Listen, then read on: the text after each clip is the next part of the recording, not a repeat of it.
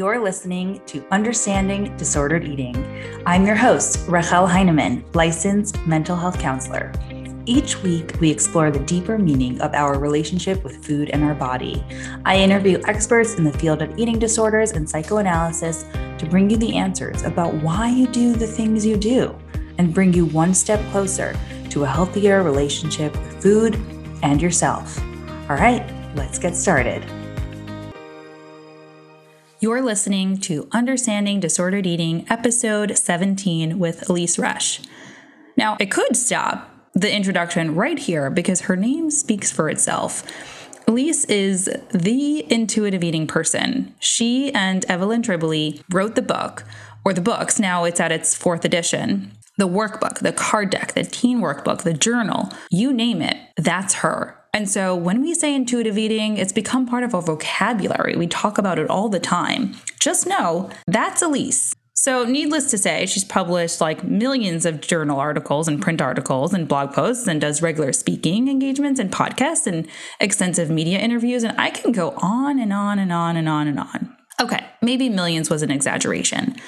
But she is the O G. So just a bit about her. She is a certified eating disorder registered dietitian and supervisor, a fellow of the International Association of Eating Disorder Professionals, and a fellow of the Academy of Nutrition and Dietetics. I am so excited for this conversation. Let's just jump right in. Well, Elyse, thank you so much for joining us today. I really appreciate your taking the time. This is a wonderful opportunity for me and for my listeners. You are the intuitive eating person. I mean, you and Evelyn. So thank you. Any chance I get to talk about intuitive eating and help people, you know, the brainwashing that diet culture has done to them and find a way of living that gives them so much joy and satisfaction in eating and where they feel the freedom that uh, comes with listening to their own bodies. So I'm thrilled. Thank you for inviting me. Yeah. So I'm curious, you know, taking us back to in the nineties or even before, you were trained as a registered dietitian. You were, you know, you went through school. Your practice was all nutrition science based or whatever we knew at the time. And there was obviously no intuitive eating. You made it up or you coined the term. So what kind of brought you to this idea that maybe what I'm doing is not actually right? I think it starts back in graduate school, which was actually in the seventies. Oh, wow. Late seventies. It'll be forty years next year that I've been a registered dietitian, nutritionist. So. Amazing. Congratulations.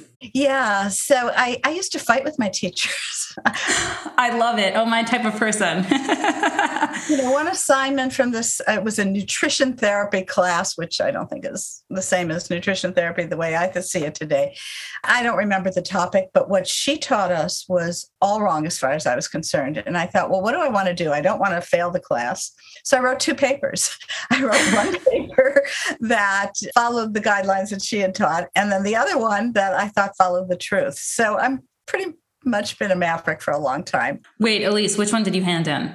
I handed them both in. Oh, did you? What'd you get? Yes, I handed them both in. Because it was like, look, this is what you taught us, but I don't agree with you. So this is what I have found that, that I think is the real truth.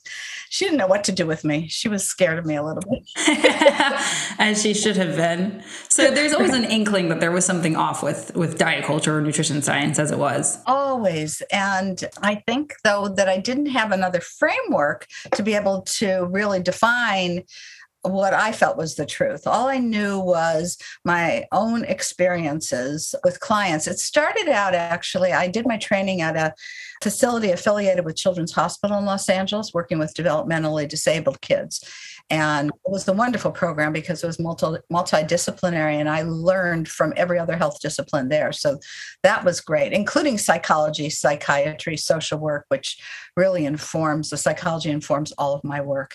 And I thought I was going to work with kids with developmental disabilities. That was going to be my career. It didn't happen that way. Not even remotely that way. No, I didn't get the referrals for that. Instead, I got referrals from doctors for me to help people lose weight. And it was always framed in their cholesterol's high, their blood sugar's high, their blood pressure's high. It just didn't feel right to me. And I think without actually cognitively, you know, investigating it, I had had my own eating disorder and was healed from that and just did not want to be in that world of diets because I had, in my eating disorder, I did every diet that was available and rebounded with all the binging that I could possibly do. So I knew intuitively that this doesn't work. I didn't know what to do with it because here were these, the medical community who thought the answer to everything was lose weight. And I tried to focus with clients on what they could give themselves rather than what they would take away. If it was high cholesterol, how can we add some beans and oatmeal or something versus what you shouldn't eat? So I think I had the inklings inside of the idea that all foods have to be, the term I use now is emotionally equivalent, that you don't feel good about yourself because you ate you know, some vegetables and bad about yourself because you had some desserts. But I couldn't have really articulated it the way I can today. It just, it was more of an intuitive sense. And as time went on and I felt more and more uncomfortable, I I had one defining moment where I had a young woman who was my client and I had given her her meal plan, which is what I had been taught in graduate school. I didn't call it a diet. I called it a meal plan. I said it could be flexible, but not really, you know, follow this and all will be, all will be well. And she came in and she said, I can't follow it. I'm binging. And I thought, I don't know what to say to her. I didn't have the tools. It was right around that time that I started reading some of the non-diet literature that was coming out. There was a particular book called Overcoming Overeating by Jane Hirschman and Carol Munter a long time ago. And its focus was psychological. If you deprive people of things, that's what they want. And so their guidelines were, and neither of them was a, a nutritionist, a dietitian. Jane is a psychologist, and Carol, I don't, I've never been able to quite find out what her field is. But in any case, it just basically said, eat whatever you want. And that's a piece of intuitive eating, but there's so much more to it than that. But it started to open my mind to looking at the psychology. And at that point, I had been in therapy for a while, and I had healed my own eating disorder. Not that my therapist knew anything about eating disorders. It was or just the psycho, you know, emotional healing and the fact that I was learning all the science when I was in graduate school. Mm-hmm. So wait, how did you do that? Meaning like there was no eating disorder treatment center to help you recover. And so what did that process look like for you? Well, nothing, nothing. In fact, in graduate school, and by the way, I didn't go back to graduate school until I was thirty. I was an elementary school teacher straight out of college. And oh, wow. Yeah, so I think it was the science that I learned in the, the actual pure science that I learned about how the body works, how what we need to nourish ourselves, mm-hmm. combined with looking at emotional issues that I'd never dealt with in my life and making some major changes in my life at that point that I just started healing. And I ended up with a new group of friends and people who were more like-minded to me. And, and I, it just, it evolved. But in graduate school, as I was start to, starting to say, there was one course on adolescent nutrition and there was one day that they mentioned anorexia. That was it. Really? We saw a couple of Yeah, of you know, skeletal-looking young women, and that was it. There was nothing around.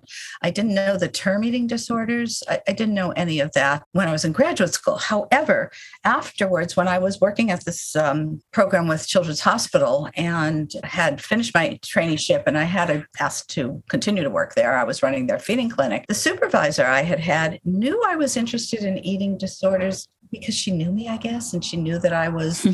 It was something, you know, personal about it to me. And she invited me to come with her. This was when the early days of treatment started happening, to the U C L A Adolescent Eating Disorder Clinic team meetings. And I went just, you know, no credit, no, I wasn't working there, but she just allowed me to come with her for two years, every Friday morning to their team meetings. And I learned so much there. So that's backing up into learning more about eating disorders. Mm-hmm. And then I was hired very soon after that as the nutritionist on an eating disorder unit in Beverly Hills, which no longer exists. The whole hospital doesn't exist. So I kind of learned through those meetings and on the job about eating disorders, which then, of course, was the framework for why diets don't work and why, you know, the psychology behind everything. So it just kind of happened. But I would say that letting go of the orthorexia I had had that led me to my eating disorder was phenomenal in terms of healing for me. There were no longer any good foods, bad foods. It was whatever I wanted to eat. And so reading some of that, that non-diet material that was out there, I know that Janine Roth wrote some lay, you know, books about it all. And they all really pointed to the concept of deprivation, mm-hmm. which is a huge piece of um, why diets don't work. There's way more to it than that. And that's something that's kind of my baby, which I'll talk about in a bit. Yes. So little by little, I thought, I've got to write a book about this. And I sat down at my computer and put some chapter headings. And I think I've been thinking about this lately. I think I started to think of it as the Tao of eating, T A O, Taoism. Taoism is an ancient Chinese, Chinese philosophy that basically says, don't try to control. It basically says, let things happen the way they're supposed to happen. This is a sidebar. I learned about it. My son at the time was fifteen and he was in boarding school, and he called me one day and he said, Mom, I just read this book and you've got to read it. And it was called The Tao of Pooh. And it explained Taoism through Winnie the Pooh. Interesting. And it's a great book. Still around, I recommend it. And it really got me thinking about how control backfires and how being, you know, more of listening to your inner voice is the way to go with eating. Mm-hmm. So, you know, there's many things. It's not one moment in time that led to it. It was an evolution of this doesn't work. This doesn't feel good to me. That teacher didn't know what she was talking about. And moving toward what felt right to me. And so I wrote these chapter headings on the computer. And at the time, my co-author, Evelyn, she still does, lives an hour away from me. And she was coming up to L A once a week to see a couple of clients and sharing some space in my office. And one day I saw her and she looked unhappy about something. And I said, Evelyn, what, you know, what's the problem? And she said, I'm very frustrated. I'm writing this book with a psychologist and she doesn't know how to write. I knew I had good writing skill, skills. In fact, when my son was a baby, I was taking classes, no credit, uh, women's literature classes, and writing papers on Virginia Woolf and things for no credit. You did a lot of things with no credit. with no credit. But, you know, they all lead to where you are exactly in See? the present time. So I knew I was a good writer, and I knew I had my ideas. And if it was a psychologist that wasn't participating the way she wanted or what she had thought about, I just jumped in. It was one of those moments, talk about Virginia Woolf, moments of being where, you know, it's like a light bulb goes off. And I just said, mm-hmm. I'll do it with you. And so we started collaborating. She had some similar ideas, and it took us a couple of years. I think we started writing probably in ninety-three, and the book was published in ninety-five. And we got really lucky. We had three different publishers that were interested. Wow. You and I were talking before we started about pub- the publishing world, and we got three different offers with, you know, some advances, and we picked Saint Martin's Press, and we've stuck with them on that, on the intuitive eating book. There's other books that have gone through New Harbinger publications who have been wonderful as well. So did I answer your question? Oh, yes, and more. I have many more to follow up, but I guess maybe just to start with, you've alluded to, and we are definitely living in a world where people use the term intuitive eating as a catchphrase, and people have incorporated it into diets, which is exactly the opposite of what it is. So even just coming like from you, what is your understanding of intuitive eating? The definition. Right. The definition. Well, the standard definition is it's a compassionate self-care framework, you know, that is guided by these ten principles, which aren't rules. They're, you know, they're kind of guidelines. I have a better definition that I love, which is one that I actually developed after a very terrible experience at a conference where someone was speaking on intuitive eating, and this person was not at all connected with Evelyn and me.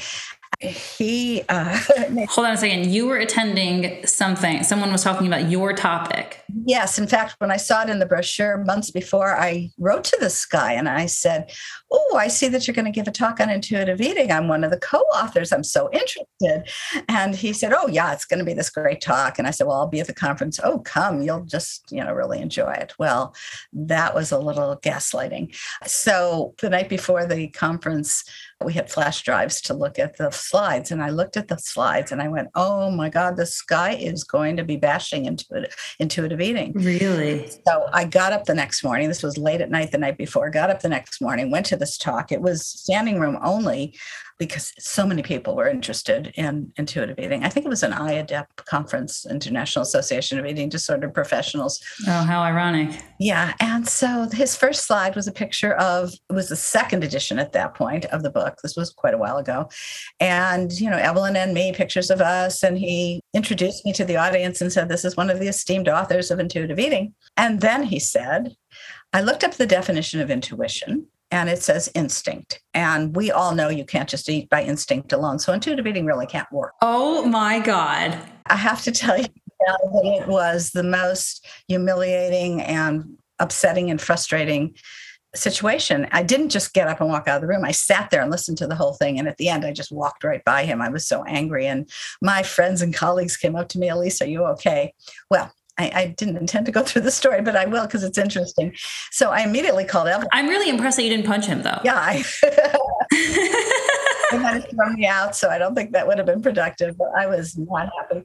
So I called up Evelyn. I said, this is trouble. And I told her what happened. And ironically, she was going to be on a panel with this guy the following week and was really happy I'd given her the heads up on it. And I, and so, but what came out of it, and my philosophy in life is there's always learning. So, you know, even in the most difficult times, there's learning. And I thought, okay, I see what's going on here. People don't really understand what intuitive eating is. We need a better definition. And at that point, I was reading uh, Peter Levine's book, Awakening the T- that may not be the correct name of it. It was so long ago. But in any case, he's a wonderful somatic experiencing therapist. And he started talking about the development of the brain and the triune brain, the three parts of the brain. One part is the reptilian brain, which was at the time of the dinosaurs, where it was fully instinct. Mm-hmm. Okay, that is part of our, you know, of our brain is instinct. And they apparently didn't have thoughts, feelings, just went after it to stay alive. It's survival. And then with the mammals came the ma- mammalian brain, which is the seat of emotions and social behaviors, which cats and dogs, they have feelings. Yeah. They get pissed at you if you leave them and go out of town. Then eventually what differentiates us as humans is the neocortex of the human brain. But I will say that I, what was just brought up to me in uh, two weeks ago by someone I have supervised is that apparently there's some controversy about whether this is truly an evolutionary process, whether all those three parts of the brain may have been in animals from the beginning, but they just weren't activated yet. So it doesn't really matter when they came about. They exist in us as humans. And so intuitive eating, here's your definition. Intuitive eating is a dynamic interplay of instinct, emotion, and thought. So this guy who said we can't eat by instinct alone was completely correct, but that's not what intuitive eating is. That's very reduction. Yes, we have instincts, our instincts to survive, our hunger, our fullness, what we, you know, what tastes good to us. But emotions come in often to interfere with our instincts and cause us to be afraid of eating if there's a serious eating disorder, or perhaps be so stressed out that we can't eat, or so stressed out that we want to eat more. So we have to address the emotions and use the cognitive part, the rational parts of our mind, to calm our emotions, to make good decisions for ourselves. Interestingly, now in the time of COVID, I have had a number of clients who have either mm. lost their taste and smell from having had COVID, or a couple of them who have healed mostly from the, their experience with COVID. They have some strange taste things that come up with different foods. It's not like they just, uh, one of my clients said that tasting meat makes her nauseous now, and she always loved to meat. There's some strangeness to it. Yeah. Another client said she can't eat anything with garlic or onions in it anymore. They just taste horrible to her. So I've worked with clients who don't have that mm-hmm. instinct to, you know, no appetite, don't want to eat. However, they have to find a way to think it through and make sure that they nourish themselves. Also, like people on A D H D medication, for example, which can take away an appetite, still need to eat and find a way to get enough food in in a day to nourish oneself. So that's where the cognitive part of the mind as humans is making decisions for ourselves, but we are also intuitively driven to survive and can really kind of zoom into those intuitive signals that each of us has and everyone's different, has different ones. So the definition, my favorite, is the dynamic interplay of instinct, emotion, of, and thought, which is mind-body. Absolutely. And what it sounds like most people are missing in the intuitive eating idea is that they're being like this guy and they're saying it's instinct only, or it's just hungerfulness. And they're really narrowing it down to one idea out of so many. All right. And one of the things that has always troubled me is that in the eating disorder community, and I am a C E D R D S, certified eating disorder R D and supervisor. Soon to be C E D S S. You. Meaning, meaning we're getting rid of the R D after twenty twenty-three. Oh, I thought I heard that. Okay. So we'll all be C E D S. Okay. Exactly. Anyway, special, you know, a specialist in eating disorders. I like that much better because I rarely call myself a dietitian anyway. I think of myself more as a, you know, a nutrition therapist in any case, and not that I talk about nutrition that much, but in any case. So one of the things that troubles me is that in some of the eating disorder world, the belief is you can't, quote unquote, use intuitive eating when you're treating someone with an eating disorder. And that is so wrong. Is it important to help people who have been, have not been nourishing themselves to understand that they can't trust their hunger signals, that they're going to be fuller most of the time because of slowed stomach emptying? So, you know, if you have anorexia nervosa and you tell me I'm only eating when I'm hungry, you know, come on. Yeah. But there's ten principles. There's so many other things to be working with, with intuitive eating, you know, in ter- especially in terms of challenging diet culture. And I'm sure we'll probably talk about some of the other principles. So the idea that it's thought of as the hunger fullness diet is throughout the eating disorder world. And it's out there, not even, you know, not even in that world, and people who have been dieters and go, yeah, I just have to get the perfect place to start eating, the perfect, you know, they turn it into a diet. Mm-hmm. And if they don't eat it at exactly uh, whatever, three point seven five or whatever on the on the hunger fullness scale, which is really just a guideline, it is not any kind of a rule in any way, they start to feel bad about themselves, just the way they felt bad when they couldn't follow diet rules. Or if they one day eat a lot more than what their comfortable fullness on the scale says, then they beat themselves up for that. And intuitive eating is so nuanced. It is absolutely not the hunger fullness.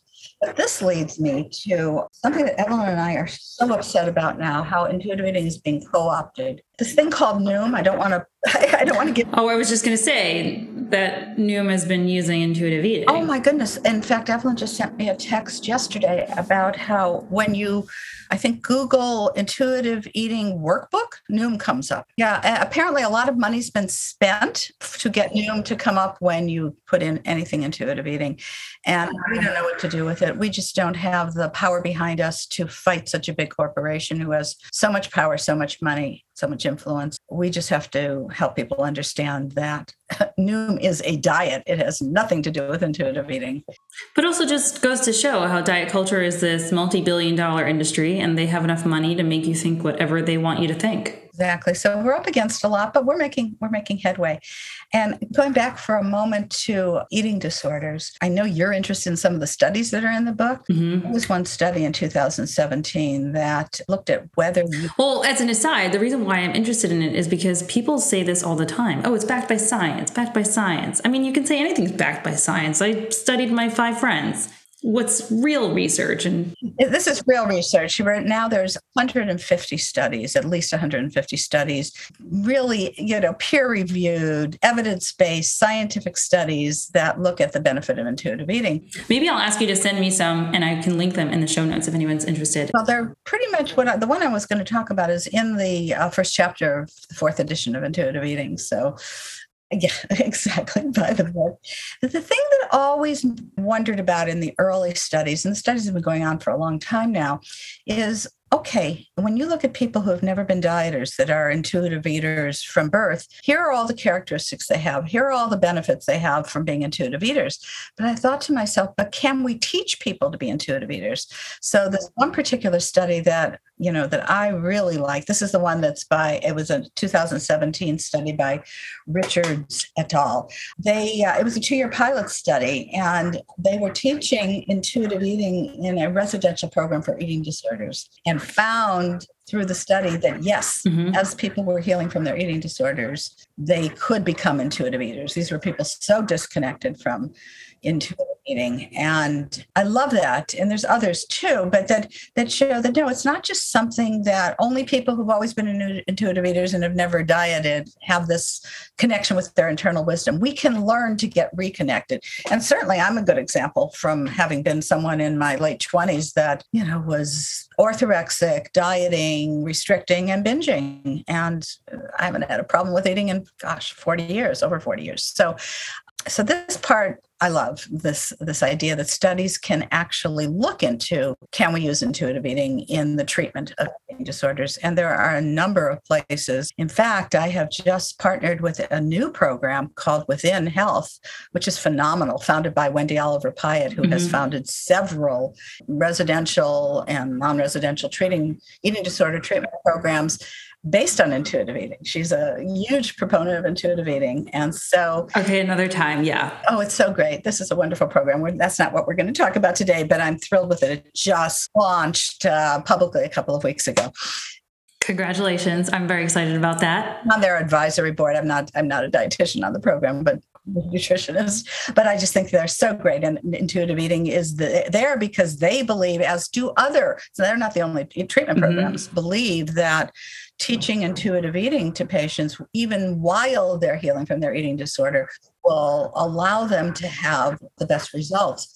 In fact, Raquel, I have seen so many people come to me from other programs that don't utilize intuitive eating, where they're fully healed physically.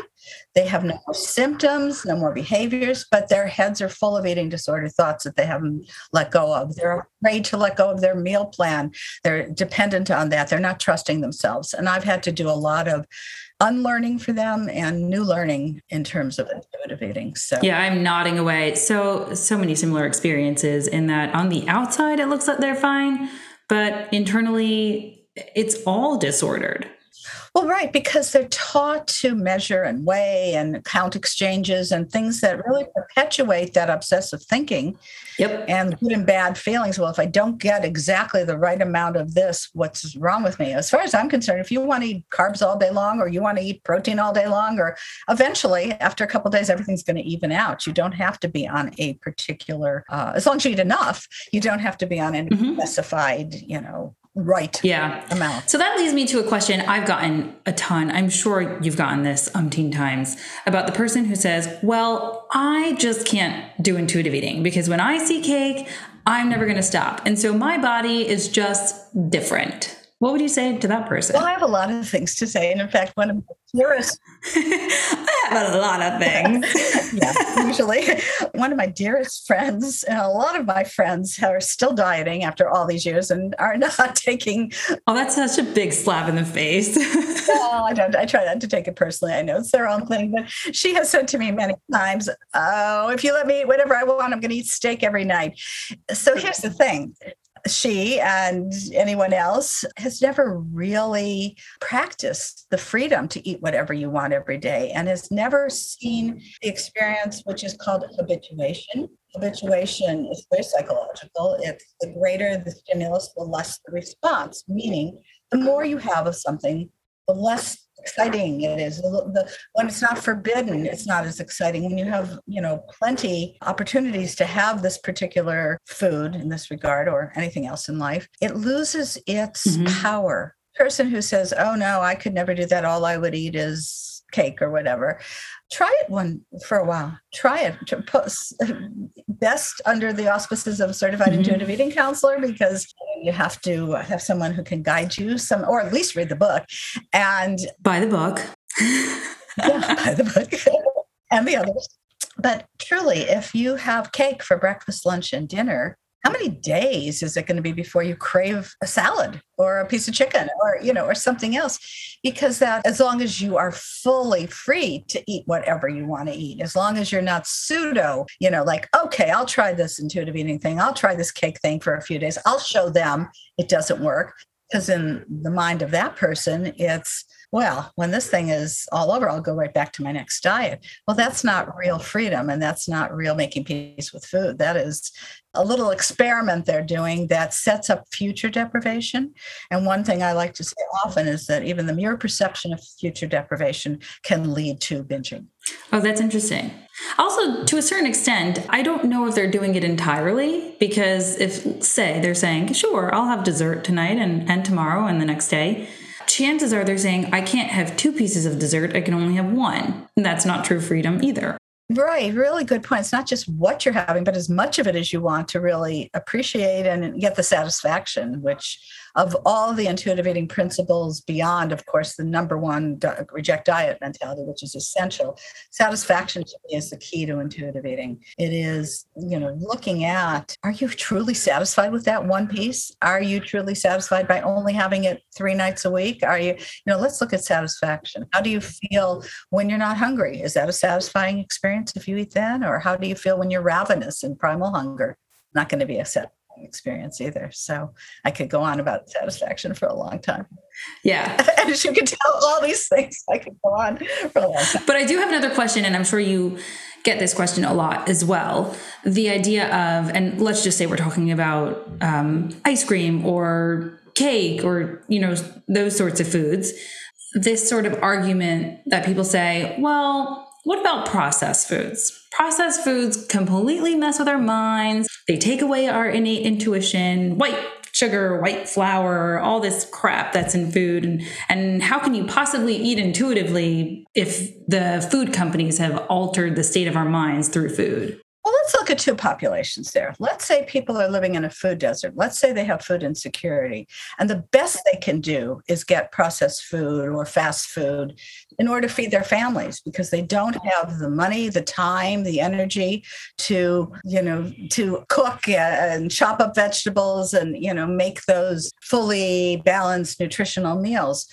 Well, I say for those people, thank God they have that food, because it's keeping them alive. The bottom line is we need nourishment, we need energy. So that's one population. The other population, well, there's actually three populations we can talk about. The other population who has the resources, but they aren't intuitive eaters. And so they go out and buy those foods and think they're being bad, you know, the processed, the ones, the refined, whatever you're talking about, and that they really shouldn't have it because they've got a bit of orthorexia and they've got a bit of, you know, good and bad food going on, a lot of good and bad food. And so they start with a box of some highly refined something, and they finish it to the last bite and say, see, they've been manufactured that way to get me to finish every bite. The truth is, they're not really tuning in. They're not really giving themselves full freedom to eat whatever they want, because truly, if you can eat those, that box of whatever every single day, you don't want the whole box. It starts taking, tasting, especially if you're looking at satisfaction, it starts tasting mm-hmm. bad after a while. The first few bites might be exciting, and then you're going to crave the apple, as I said. So I don't buy into that. I think that that is, I think also established by diet culture.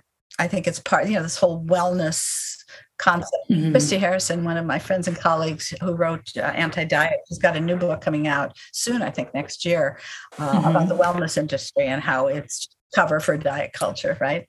And so I think that that's diet culture promoting don't eat those foods. If you eat those foods, you're going to be too much, you're going to eat too much, you're going to get fat. And that's not a good thing. And that's not healthy, which is just, I don't know, I shouldn't say the bad word, but it's B S.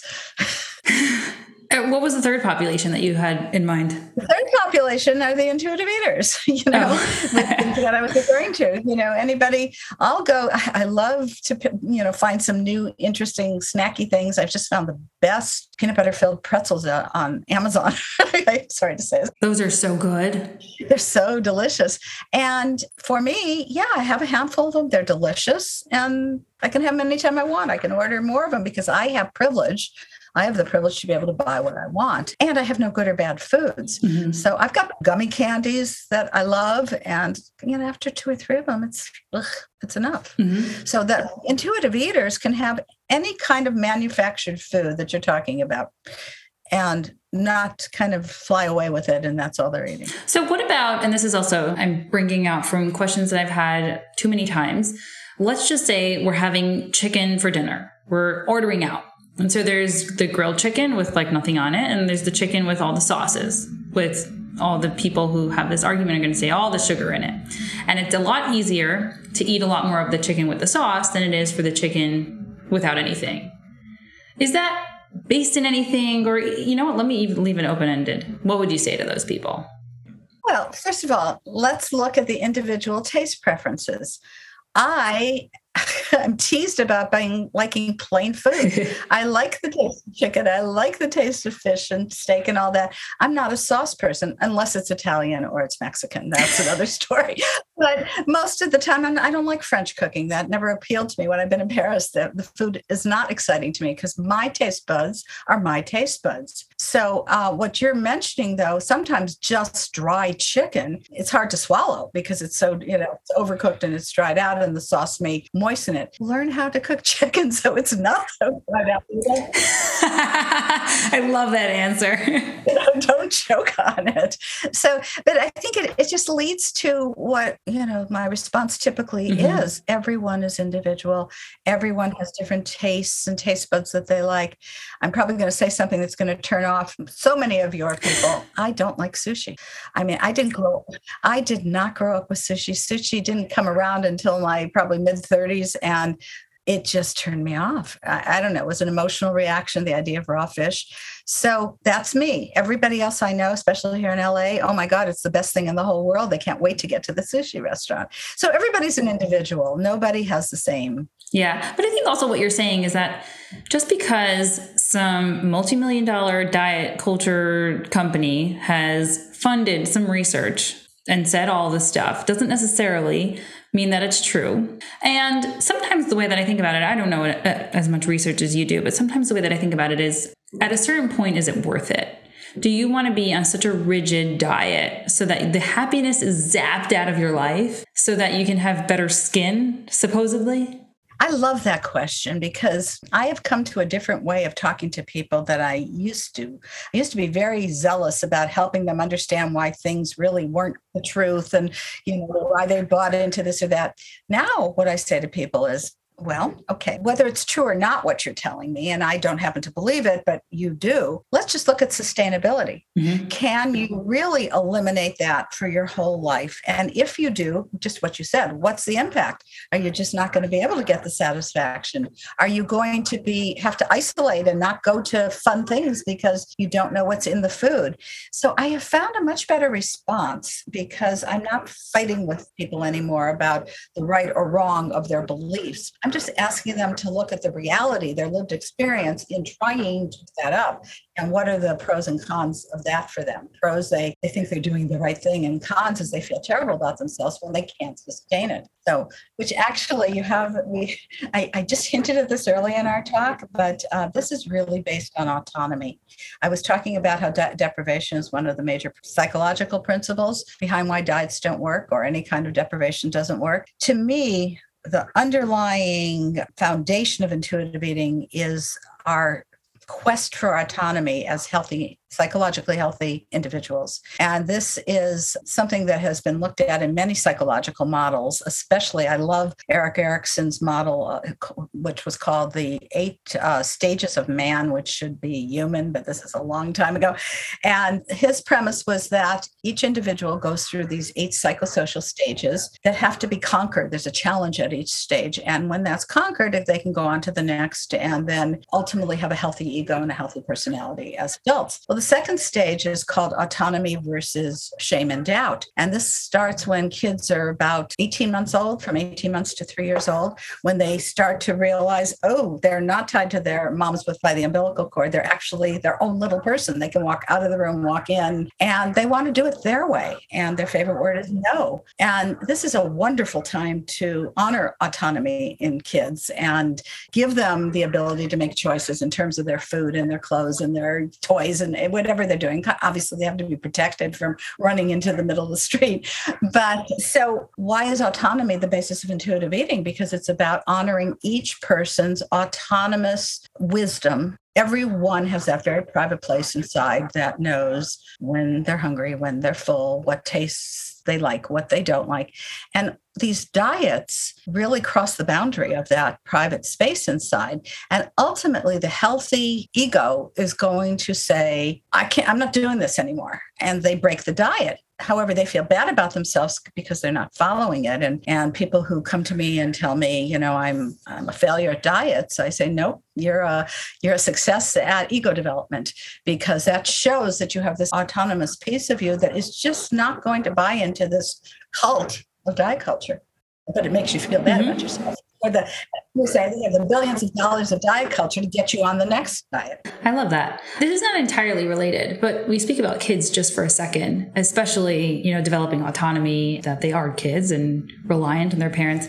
How do you suggest, and I know that you have a new extension to intuitive eating about baby-led weaning and raising intuitive eaters, and obviously we don't have time to talk about the intricacies of it, but sort of in a nutshell, what would you say are the keys to raising intuitive eaters? Well, it's honoring the autonomy of the child, as I'm saying. And so how does that start? You know, at about six months old, you can start feeding a child solid foods, or you're instructed that you can. And often you're told it's got to be some mush something, you know, just... When my son was a baby at two months old, his doctor told me I could give him rice if I, and so I cooked it and I ground it. First I ground the grains, then I cooked it, and then I stuck it in his mouth and he just spit it right out because he had, he wasn't ready to eat. But typically at around six months, you sit the child in a high chair, where most children, if they have the ability, can sit up in a high chair, can sit at the dining room table. The family is served a meal with lots of components. The baby on their tray gets little tiny pieces of what they're not going to choke on. I mean, you're not going to give a baby a whole steak, but, you know, little pieces of whatever is in the meal. And actually, a baby doesn't really need any nourishment from food until they're about a year old. Milk is their full nourishment that first year. So that experience, it's called baby-led weaning, or it really should be baby-led solid foods. That six-month period is where they get to play with the food, mush it in their hands, stick it in their mouths, take it out of their mouths, and they learn, they learn how to eat that way, rather than a spoon of, you know, pureed food. And not that there's anything wrong with that. Sometimes kids need that, but they don't get used to the whole idea that somebody else is telling them what to eat, when to eat, sticking a spoon in their mouths. They get the opportunity to, to learn about food as a joyous thing, and they, and the parents are role models. So the more the parents can, or the family, whoever the family is, can have a variety of foods, and the child can watch them. I mean, you know, it's like they want to, little apes, you know, they just want to do what the parents are doing or the parents are doing. So that's, uh, I did write about that in uh, the fourth edition. And there is a, I was talking about Christy's new book coming out. There's a phenomenal book coming out in January. It's called How to Raise an Intuitive Eater. I fortunately didn't have to write it. I worked on five books in six years. And so I'm a little burned out at the moment, but I did write the foreword for this book. And they're two of my colleagues that I admire and adore. And I consulted with them through the entire writing of the book. And so they actually outline for anybody who's got little kids how to raise an intuitive eater, which if it starts there, then the likelihood of an eating disorder is diminished, you know, an eating disorder developing. So a really important book for any parent to read. Yes. Yeah. Just in the interest of time, I wanted to ask you one more thing, just because I love this section on your website. And obviously we can talk all day. I certainly can. Um, but just to kind of pivot, you have this section called Words of Wisdom, and some of them are so, so beautiful. And I was wondering if you can leave us with a little bit of inspiration. Oh, sure. I, I put it on there not to be arrogant or egocentric, but to say these are things I've learned throughout my life. I'm pretty old now and grateful, grateful. And some of the things that I put on there have really helped me get through life. And when I was thinking about this, and there's so many, as you said, that I love, um, a quick one, uh, for the most part, they're my four favorite words. It helps you get away from all or nothing. For the most part, you're going to eat when you're, you know, hungry and enjoy the food. Well, in any case, I could go on with that. But, but the, my favorite one came to me when I was seven years old. So my mother was pretty overwhelmed with life. Uh, she was having a difficulty just managing life. And it was, she wasn't working. She outside of the home, she was working in the home with me and my brother. I was seven, he was three. And my brother was a handful, a real handful. still is. And in any case, one day I just had this like moment uh, where I said, Mommy, just do one thing. Just do one little thing. And when you get done doing that, if you feel like doing another thing, you can do another thing. And it calmed her. And I have to tell you, Rachel, that to this day, when, and I have so many things I have to do every day of my professional life, when I get overwhelmed, I just go back to my seven-year-old and I say, just do one thing, you know, answer that one email or file that one paper. And it reduces my anxiety. And I get calm because you don't have to do it all. You just do one thing. And then if you've got the energy, do the next thing. So I would say that's my favorite one. What a wise seven-year-old. Yeah, God knows. Well, I also um, was put on the bus at the so- on the south side of Chicago every Saturday morning by myself to go to the Art Institute to take an art class that my mother had enrolled me in. Wow. Every Saturday morning at seven years old by myself. Today it would be child abuse. But um, so, yeah, I think I was a pretty grown-up seven-year-old. But even taking that concept as, let's say, somebody who is embarking on their recovery journey here from an eating disorder, sure, there is a lot to cover. There's healing your relationship with food, any sort of physical, something emotional. All you have to do is today do one thing. And if you feel like it, you can do the next thing. Yeah, get through. Yeah, get through today. Feed yourself enough today. Don't worry about if it's the perfect amount. Don't worry about if it's the perfect food. Don't worry. There's no such thing as perfect. Feed yourself enough today. And the more nourished you are, the more you're going to be able to do some of the other things. Yeah. Well, thank you so, so much for taking the time. I appreciate it. I'm sure our listeners appreciate it. Before I let you go, where can our listeners find you? So I have this personal website that you mentioned, which is elise resch dot com. There's also the intuitive eating dot org website that's more formal. It has some of the studies listed or a lot of them listed, and it has a place on where you can train to become a certified intuitive eating counselor. And but my website has, you know, all these, I have a list of books I recommend. I have to update that list, I've noticed. In any case, I'm on Instagram barely. It's at Elyse Resch. And I, when I say barely is I don't really know how to make an Instagram Instagram post other than take a picture of something and post it or repost somebody's story. So that's what I do on Instagram. I also am on Facebook, never go there. And I'm on Twitter and occasionally tweet something. So, but Instagram will have some wonderful things that other people have posted and I like to endorse by reposting them. So that's where you find me. Yes. And you can definitely buy the book. Yeah. And the books. And if anybody, I don't know whether I should say this, but if anybody wants to email me, elise resch at gmail dot com. Uh, I shouldn't put that. There you have it, everybody. It's out. that's that's findable anyway. I didn't say it. Yes. Well, thank you. You're welcome. Thanks so much for listening all the way to the end. If you enjoyed today's episode and you know someone who may as well, please share it. Not only does it help us reach more people, it really makes my day to know that this show is making a difference. All right. Talk next time.